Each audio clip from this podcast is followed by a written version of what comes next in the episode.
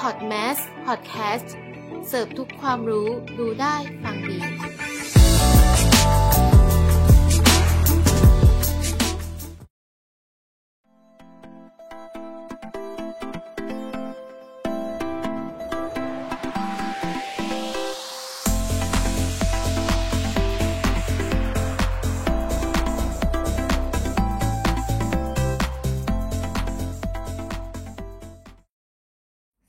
ดีค่ะ ดิฉัน พิทักษ์หมู่คนทา คุณกำลังฟังรายการ Healthy Lifestyle สุขภาพดีเริ่มที่ตัวเราพอดแคสต์ที่จะทำให้คุณได้รับความรู้ในเรื่องของสุขภาพมากยิ่งขึ้น อย่างที่คุณต้องห้ามพลาด เพราะนี่คือ Knowledge ที่คุณต้องรู้และรับรองว่าคุณทำตามที่ที่ฉันบอก คุณจะมีสุขภาพที่ดีขึ้นอย่างแน่นอนค่ะ Healthy Lifestyle ใน episode นี้นะคะ เราจะพูดถึงหัวข้อสุขภาพทั่วไป ซึ่งสิ่งที่เราจะพูดก็เป็นเรื่องที่ใกล้ตัวของเรามากๆเลยก็ว่าได้ ทั้งในเรื่องของการออกกำลังกาย การกิน การนอน และรวมไปถึงการใช้ชีวิตประจำวัน แต่ก่อนอื่นที่เราจะไปรู้จักในหัวข้อเหล่านั้น เรามาทำความรู้จักกับคำว่า สุขภาพกันก่อนดีกว่าค่ะ สุขภาพ สุขภาพหมายถึง ภาวะที่มนุษย์สมบูรณ์ทั้งทางกาย ทางจิต ทางปัญญาและสังคม เชื่อมโยงกันเป็นองค์รวมอย่างสมดุล ในโลกศตวรรษที่ 21 สุขภาพภายใต้ระบบสุขภาพแนวใหม่ เป็นศูนย์กลางของการพัฒนา การกินเพื่อการมีสุขภาพที่ดี ทั้งในเชิงปริมาณและคุณภาพ ดังนั้นการกินอาหารให้ครบ 5 หมู่ ในทุกมือ้อ และเลือกอาหารที่ดีที่สุดของแต่ละหมู่ ที่มีคุณค่าทางโภชนาการ เนื่องจากอาหารเป็นปัจจัยหลักที่สำคัญอีกประการหนึ่ง ที่มีอิทธิพลต่อภาวะสุขภาพของเรา และไม่ใช่แค่การกินเท่านั้นนะคะ ที่มีผลต่อสุขภาพ ยังรวมไปถึงการออกกำลังกาย การนอน และการใช้ชีวิตประจำวัน ที่เราจะพูดถึงกันต่อไปค่ะ จากงานวิจัยของกลุ่มนักศึกษา มหาวิทยาลัยราชภัฏนครราชสีมา ภาคปกติ ได้ทำวิจัยเรื่อง การศึกษาพฤติกรรม และปัจจัยที่มีผลต่อการออกกำลังกายของนักศึกษา ได้ให้ข้อมูลว่า ดรสืบสายบุญวีรบุตร ผู้เชี่ยวชาญด้านจิตวิทยาการกีฬา กล่าวว่า การออกกำลังกายหมายถึง การออกกำลังที่ลดความเสี่ยงของการเป็นโรค ที่ต้องออกกำลังกายเพื่อใช้พลังงานตั้งแต่ 700 ถึง 2,000 แคลอรี่ เป็นกิจกรรมที่ทำให้ร่างกายและกล้ามเนื้อเคลื่อนไหว ซึ่งถ้าเหนื่อยมากก็ใช้เวลาน้อย แต่ถ้าเหนื่อยน้อย ก็ใช้เวลามากขึ้นค่ะ ดังนั้นการออกกำลังกายหมายถึง กระบวนการทำงานของอวัยวะต่างๆ ของร่างกาย ที่เคลื่อนไหวและประสานงานกัน อย่างมีแบบแผน มีระบบ และมีการปฏิบัติอย่างสม่ำเสมอ เพื่อปรับปรุงและรักษาสมรรถภาพทางร่างกาย ให้มีประสิทธิภาพ และแข็งแรงสมบูรณ์อยู่ตลอดเวลา การออกกำลังกายในยุคปัจจุบัน เทคโนโลยีได้พัฒนาไปอย่างรวดเร็ว และช่วยอำนวยความสะดวกสบายในการดำเนินชีวิตประจำวันของมนุษย์ทำให้พฤติกรรมในแต่ละวันของมนุษย์ ใช้แรงกายในการเคลื่อนไหวลดน้อยลง ทั้งที่แท้จริงแล้ว ร่างกายของมนุษย์ได้ถูกสร้างมาให้มีการใช้แรงกายในการเคลื่อนไหว เพื่อกระตุ้น และรักษาสภาพร่างกาย ให้สามารถทำงานได้อย่างเป็นปกติ หากมนุษย์มีการเคลื่อนไหวร่างกายลดน้อยลง หรือไม่ได้ออกกำลังกายเป็นประจำทำให้สมรรถภาพทางร่างกาย และสุขภาพเสื่อมสภาพ จึงเสี่ยงต่อการเกิดปัญหาทางด้านสุขภาพ รวมถึงความผิดปกติทางร่างกาย และอาจก่อให้เกิดโรคร้ายหลายชนิด ซึ่งเป็นโรคที่เป็นปัญหาทางด้านการแพทย์ ที่พบมากในปัจจุบัน โดยการออกกำลังกาย อาจเปรียบเทียบได้กับยาสารพัดประโยชน์ เพราะใช้ยาเป็นยาบำรุงก็ได้ เป็นยาป้องกันก็ได้ และเป็นยาบำบัดรักษา หรือฟื้นฟูสภาพร่างกายได้ แต่ขึ้นชื่อว่ายาแล้ว ไม่ว่าจะวิเศษเพียงใด ก็ต้องใช้ยาด้วยขนาด หรือปริมาณที่เหมาะกับคนในแต่ละคน การใช้ยาโดยไม่คำนึงถึงขนาด หรือปริมาณที่เหมาะสม นอกจากอาจไม่ได้ผลแล้วอาจก่อให้เกิดโทษจากยาได้ด้วย ดังนั้น ควรศึกษาทำความเข้าใจ หลักการและวิธีการออกกำลังกายเพื่อก่อให้เกิดประโยชน์กับสุขภาพ เช่น การกำหนดเป้าหมายที่ชัดเจน การจัดรูปแบบ ชนิด ความหนัก ความนาน และความบ่อยของการออกกำลังกาย ให้เหมาะสมกับเพศ วัย สภาพร่างกาย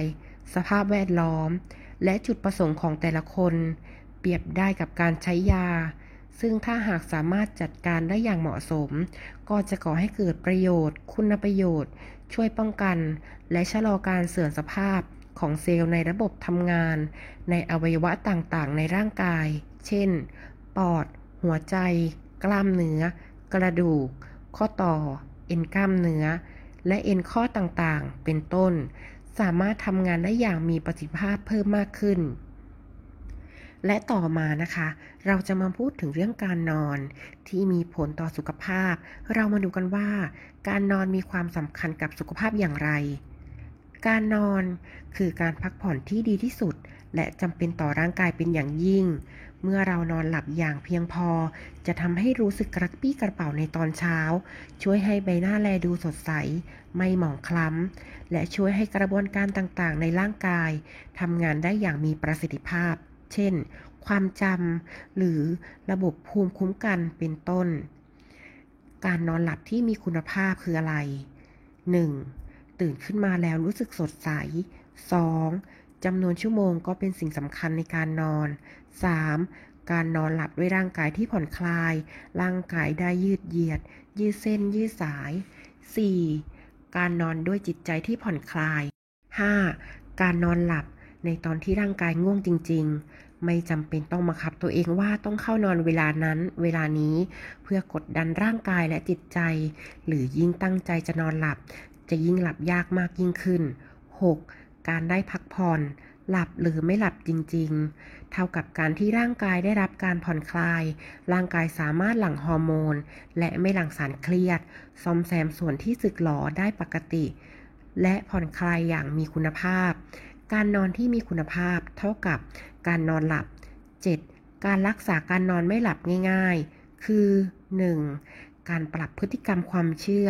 เพื่อให้นอนหลับได้ดีขึ้น 2. รักษาด้วยยา เนื่องจากไม่สามารถนอนหลับด้วยตนเองได้เป็นระยะเวลานาน เพราะมีความเครียด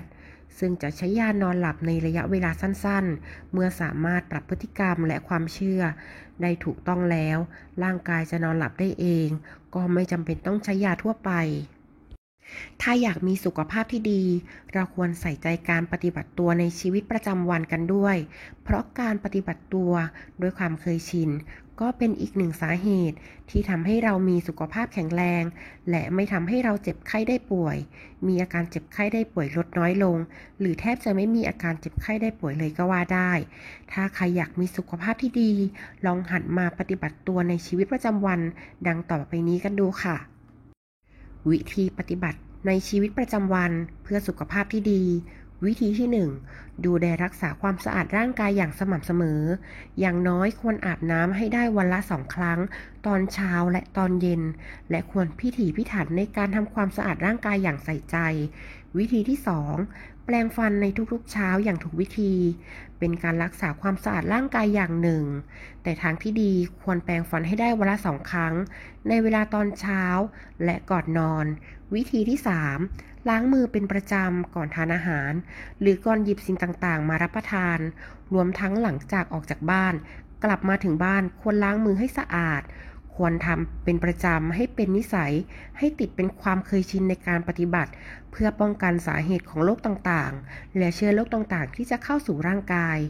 ข้อที่ 4 งดสิ่งเสพติดทุกชนิด รวมถึงเครื่องดื่มแอลกอฮอล์ต่างๆ เพราะสิ่งเหล่านี้ให้โทษหลายอย่างแก่ร่างกายทำให้ร่างกายทรุดโทรมสุขภาพไม่แข็งแรง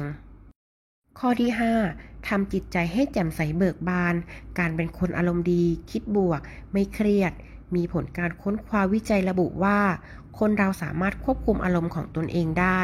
และการมีอารมณ์ดี ก็มีส่วนช่วยให้สุขภาพร่างกายแข็งแรงไปด้วย รวมทั้งระบบต่างๆ ของร่างกายทำงานได้อย่างเป็นปกติ ข้อที่ 6 ควรตรวจสุขภาพประจำปีทุกปี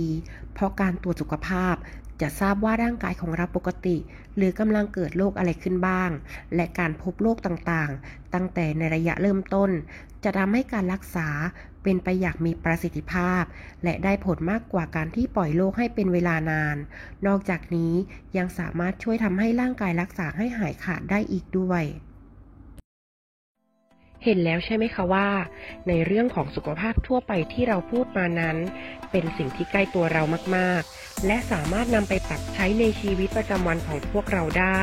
โดยเริ่มต้นทำง่ายๆ โดยการตั้งเป้าหมายเล็กๆ และทำอย่างสม่ำเสมอในทุกๆวัน เพื่อผลลัพธ์ที่ดีต่อสุขภาพของตัวเราเองสำหรับ EP นี้ อนำเสนอความรู้เกี่ยวกับสุขภาพทั่วไปไว้เพียงเท่านี้ และใน EP ต่อไป เราจะนำเสนอเรื่องราวที่น่าสนใจเกี่ยวกับสุขภาพ ในหัวข้ออะไร ฝากติดตามรับฟังและรับชมกันใน EP ต่อไปกันด้วยนะคะ